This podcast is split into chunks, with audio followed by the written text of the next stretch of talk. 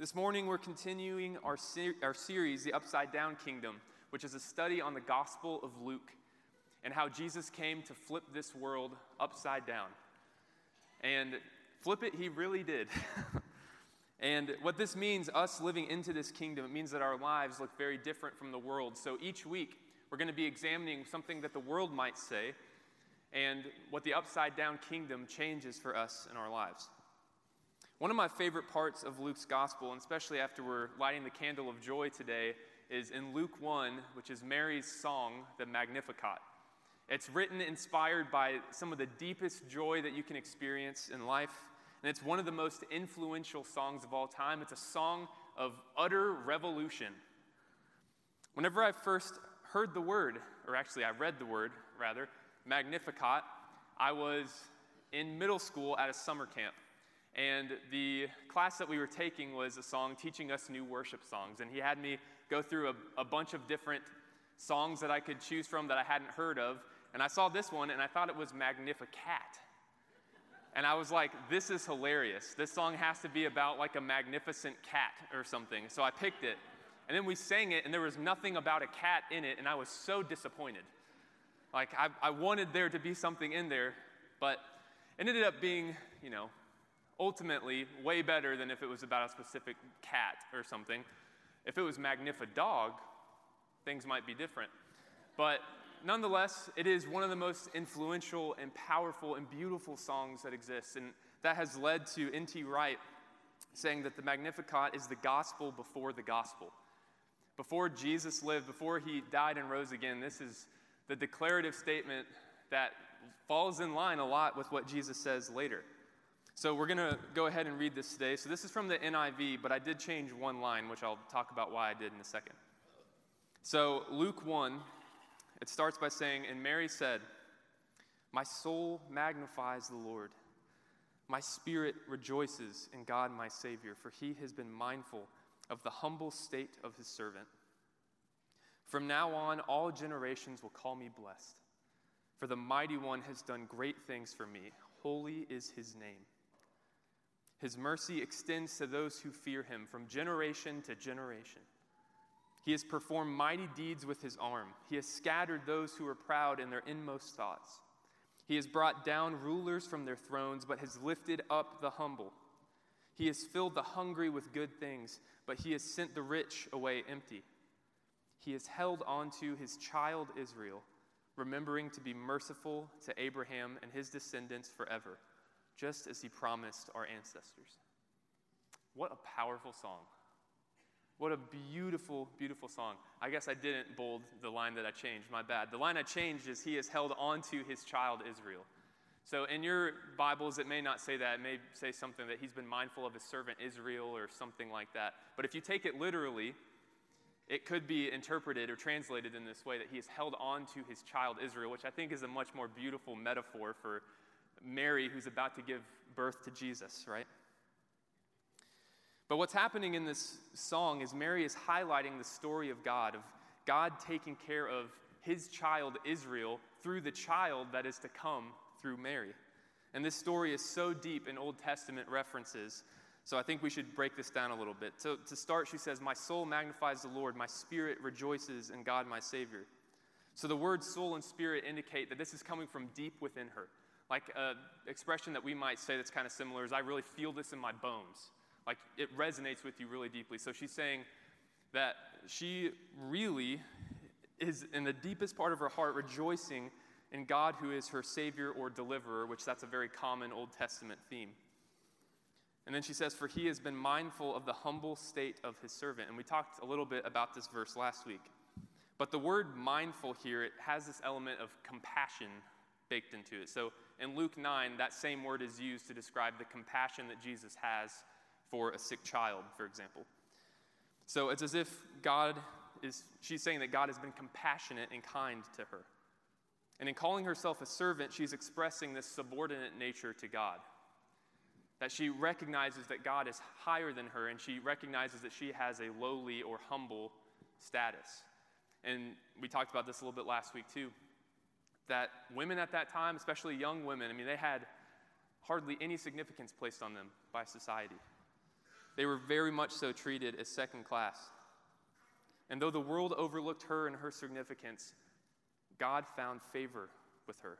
And as such, she expresses a deep gratitude from within her. And then she says, From now on, all generations will call me blessed, for the mighty one has done great things for me. Holy is his name. Whenever I see the words from now on, I always think of the greatest showman now.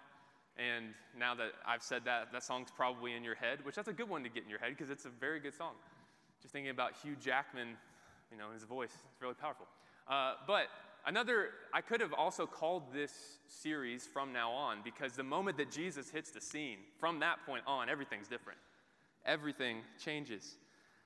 And what she's saying is from this point forward, all generations will refer to Mary as blessed because she has such a great significance in raising the Lord. And reading this makes me think of this really beautiful painting by Sister Grace Remington. She's a Catholic nun and has this famous painting of Mary and Eve. I don't know if you've ever seen this before, but I love it. There's so many elements to it that you can break down, but I'm just going to focus on four, I think.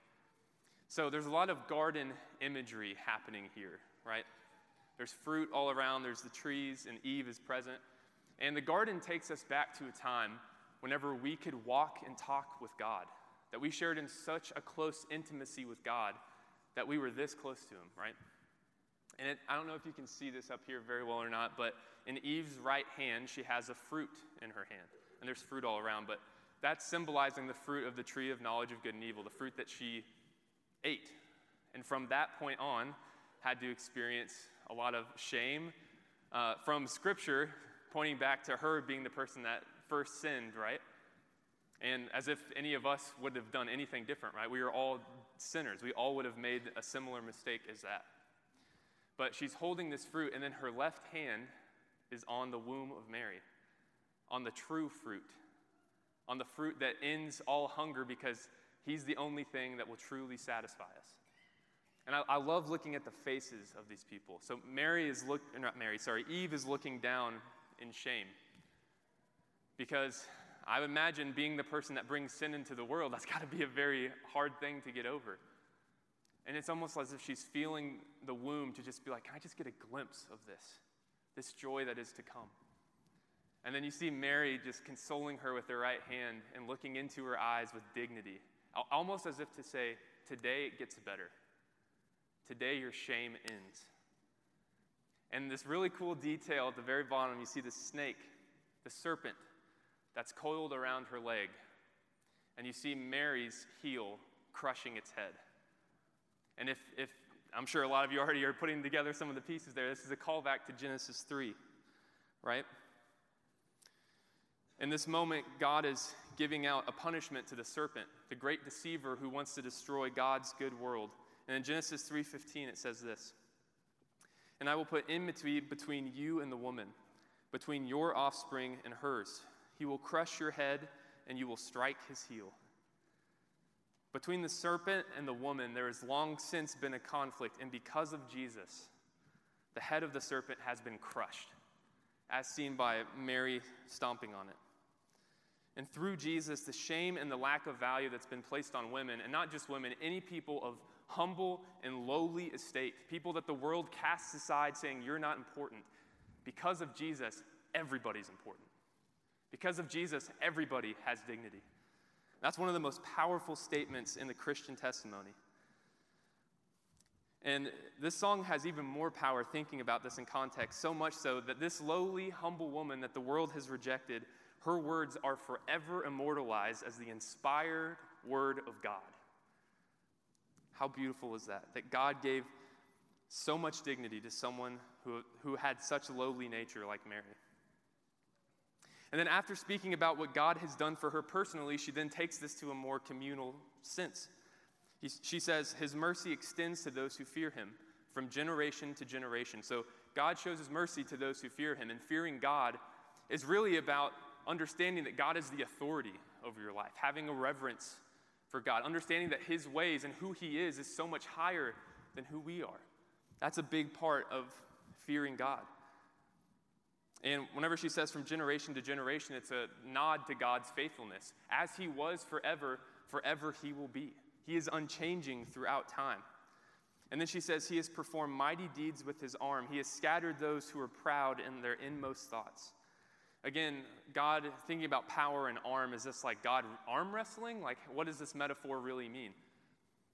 The power that this is referring to, there's a lot of different places in Scripture that refers to God's power by his arm. For example, Exodus 6, verse 6, this is God talking to Moses. He says, Therefore, say to the Israelites, I am the Lord, and I will bring you out from under the yoke of the Egyptians. I will free you from being slaves to them, and I will redeem you with an outstretched arm and with mighty acts of judgment. So, this expression, it has this idea of judgment in it, also of battle, this battle imagery, right? And in this context, he is setting the people free from the captors, Egypt. And Israel, throughout its time, right? Mary's song is kind of highlighting this, being faithful to the descendants of Abraham. Throughout time, Israel has had to deal with oppressor after oppressor after oppressor throughout its life. And then we see here this language of scattering the proud. The word for scattering is often used in crop metaphor. So, like separating uh, the grain from the chaff, sort of thing, which was a parable of Jesus, and it was a parable about judgment. So, this idea in linking this with the proud is that judgment comes for the proud. And what's interesting to this point, you notice some of the characteristics that Mary is attributing to God, right? That God is compassionate, that God is kind, that God is merciful and faithful and powerful and just and holy. Kind of sounds like a series we just ended, doesn't it? Because this is who God has always revealed himself to be. This is the same God. And then, so we're really comparing two different types of people here. We're comparing the God-fearers and the humble, those who receive mercy, with the proud and the powerful and the rich. And as we're going to read right here, too. So she continues saying, He has brought down rulers from their thrones, but has lifted up the humble. He has filled the hungry with good things, but has sent the rich away empty. So here, the humble and hungry are considered good, but on the flip side, the rich and powerful are brought down and sent away empty. Does this sort of thing sound like something else you've heard, or other teachings that you've heard, maybe? Maybe from Scripture? To me, it sounds a whole lot like the teachings of Jesus. For example, in Luke 6, Jesus is speaking to his disciples and he talks about these blessings and woes, right? Which is a sort of parallel with the Beatitudes in Matthew. But some of the things that he mentions are Blessed are you who hunger, for you will be satisfied. And on the flip side, Woe to you who are rich, for you have already received your comfort. Doesn't that sound a lot like Mary? Doesn't that sound a lot like the Magnificat? Which makes me think about something that's kind of interesting. Did Jesus learn this from Mary? I know a lot of times Christians have this idea that whenever Jesus came and took flesh, he was just immediately perfect and had perfect knowledge. Like he did not come out of the womb talking. He wasn't like, hey guys, I have arrived, Savior of the world here. He didn't do that. The one, something that we see in Luke that's really special, because we don't know anything about Jesus from baby age to 30. There's a lot of life that happens in that time, right? I would say a lot of very formational years. The one thing that we know is we know that whenever Jesus was 12, we have this situation with him in the temple, but we also know at the end of that section, it says that he grew in wisdom and stature, that Jesus learned. He grew like every single one of us. So, how cool of a thought is it that these words went on, these teachings from Mary went on to inspire his ministry and different key parts of what he believed, which is a reminder, parents, don't underestimate the impact that you have on your kids because it's huge. If the Son of God can learn from someone such as Mary, how much more can your child learn from you? Your responsibility as a spiritual guide for your kids is so important, and it can't be understated. So, believe that you're making a difference in your kids' lives.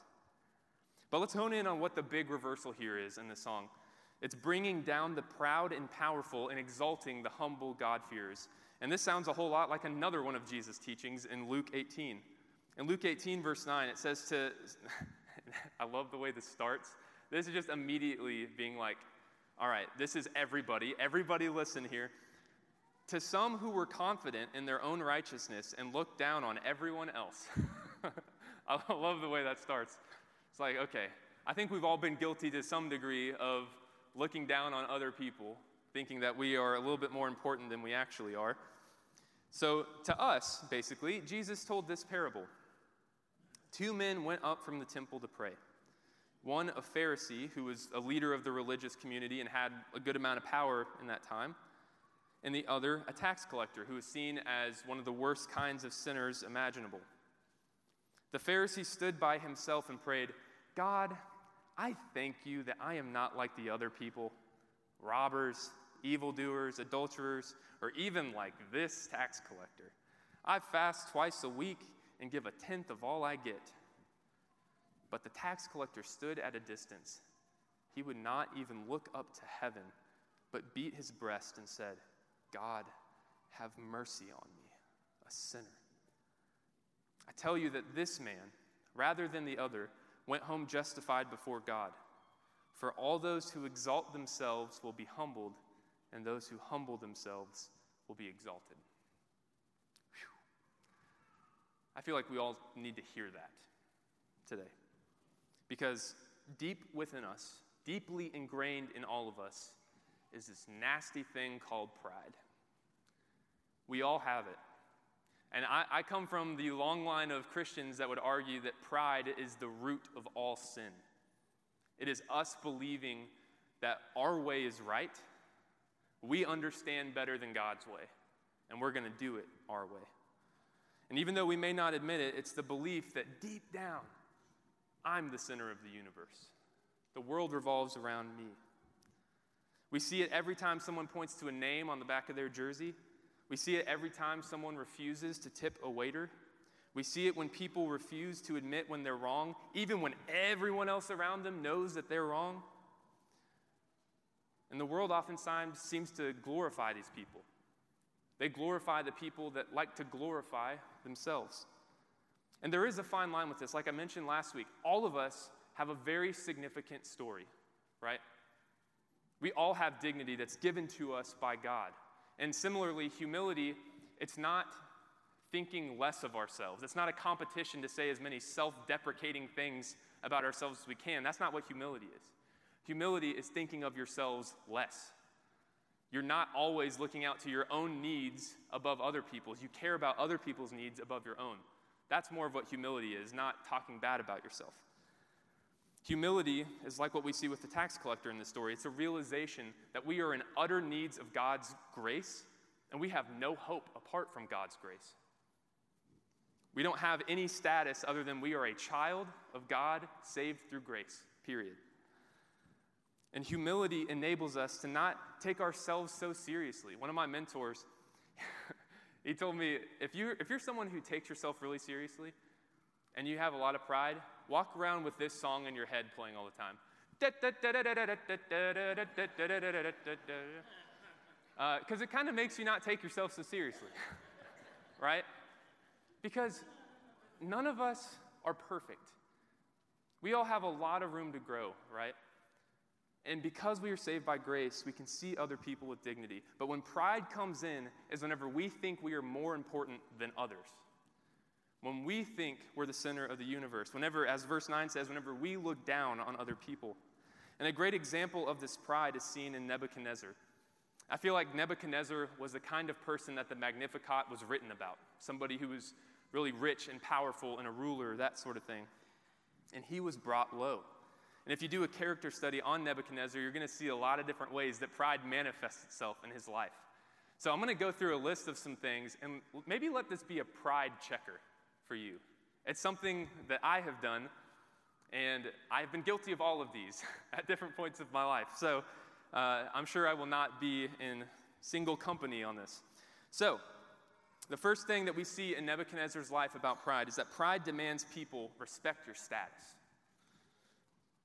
So, for example, Nebuchadnezzar, he made people call him Your Majesty, Your Highness. People referred to him as the King of Kings, right? Which is what you do whenever you want to bolster up your own ego. How many times do we make people respect our status and our position above them? How many times do we refuse to listen to people who might be of lower status than us or not think that they have anything to give me or help me with? Another thing is pride does not tolerate inconvenience. We see this in Nebuchadnezzar's life. He wants people to interpret these dreams for him, and whenever they can't interpret the dream the way he wants it, he kills them. He can't stand them wasting his time. And maybe we not hoping we're not that extreme, on the inconvenience scale, but whenever we feel like our time's wasted, we get frustrated. We start blaming people. We start saying bad things about them. Another thing is pride reinterprets reality to fit what we want. So, Nebuchadnezzar, he has this dream, and Daniel gives him the interpretation of it that he, there's a statue made of different metals, and he's the head of gold. And then this rock comes and smashes it which is a symbol of his empire falling. But you lost Nebuchadnezzar at saying, I'm the head of gold? Huh, that's a great idea. You know what? What I'm to do is build a 90 foot statue that's pure gold of myself and make everybody bow down and worship me as a god. Woo! I don't know how you made that leap, but that's not at all what the, the dream was about, right? But he, he couldn't stand a world where he was going to lose or he was the bad guy, so he reinterpreted it to where, ah, I like this picture of me better. I'm going to go with this. And we may not do something that extreme, but how many times have we been made out to be a villain by other people, or we've been in the wrong, but we want to know I'm actually the hero of this story? I actually did something great. Another opportunity to do a little pride examination is uh, the fourth one, which pride sees relationships as tools. So Nebuchadnezzar, he couldn't care less about the people around him that were helping him, about their actual lives. He cared about what they could do for him. And how many times do we do that in life? Do we have relationships that we really just use for our own betterment, for something that they can give me, as opposed to actually caring about them as a person? It's easy to do. Another thing is pride cannot tolerate disagreement and seeks punishment for opposition. So, whenever three pesky, protesting Hebrews refused to bow their knee to this great statue that Nebuchadnezzar put up of him, he could not tolerate the thought of somebody not thinking he was as great as he thought he was. So, what he did was he threw those three in the furnace. Again, I'm hoping that your reactions to these things are not as severe as what he's doing. But what is our relationship with those who disagree with us? Do we just kind of tune them out? Do we just sort of block them out and think that we can't learn anything from anybody else? We have all the right answers? Because we need to invite disagreement in our life. We need to have people in our lives that really call us out on stuff. Because if you don't do that, you're going to never grow and you're going to keep being in an echo chamber your whole life.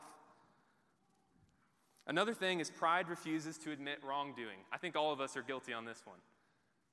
Nebuchadnezzar was told to repent, and he decided he didn't want to repent. He doubled down on him being good. How many times do we do that? How many times, I mean, spouses can answer this better for their other spouse, right? How many times do we wish that somebody we cared about would say that, oh, just say you're wrong? I'm sorry, Abby, I've done that to you way too many times, but I, I have refused to say I'm wrong whenever I know I need to say it. But each time you say those words, each time you apologize and say, I'm sorry, I was wrong, please forgive me, what it does is it is slowly killing your pride. And what that is doing is helping us become more and more like Jesus. And the last thing is pride mistakes blessing for entitlement. So Nebuchadnezzar has these famous last words as he's standing in front of his kingdom and looking over everything. And he's like, Oh, look at this great kingdom that I have built by my glory and my majesty. It's like, that's just asking for something bad to happen, right? Whenever you make a, a statement like that. But he thought he earned it. He thought he worked hard to get that, and not understanding that this was all a blessing given to him by God. And we may think we have worked hard, that we have earned this, right? But every good gift is given from God. And we need to understand that it's a blessing and not something that we are entitled to. And because Nebuchadnezzar was this way and was so prideful, he was ultimately humiliated all of his friends, all the people he loved, his power, it was all stripped from him. And he gets to a point where he looks like a horror creature in the, in the like in movies, he has like really long fingernails and like feathery hair and stuff, just this really creepy looking dude. And he gets to a point where he just asks, I would imagine it's not in there, but I would imagine it's like, how did I get here? How did I get to the point where all these relationships are gone and I don't have any more power? It's because he didn't realize something crucial. So let's, let's see what the upside down kingdom changes about pride here. Nebuchadnezzar was a king that was called the King of Kings, and he wanted everyone to bow to him because of his own pride. But little did he know that the path to exaltation, it's not through power, it's not through pride, it's not through insecurity, it's through humility. If pride is the door to all sin, humility is the door to all righteousness. The fruit of the Spirit grows in the soil of humility. And through a life of humility, a new King of Kings has been crowned.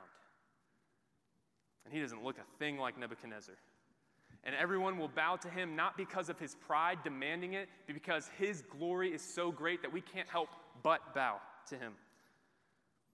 And this hymn that's written by Paul in Philippians 2, this expresses the gospel after the gospel. After what Jesus came and did, this is saying the beauty of what Jesus has done for us. And this has a profound implication for us. In Philippians 2, my all time favorite passage, here we go. In your relationships with one another, have the same mindset as Christ Jesus, who, being in very nature God, did not consider equality with God something to be used to his own advantage.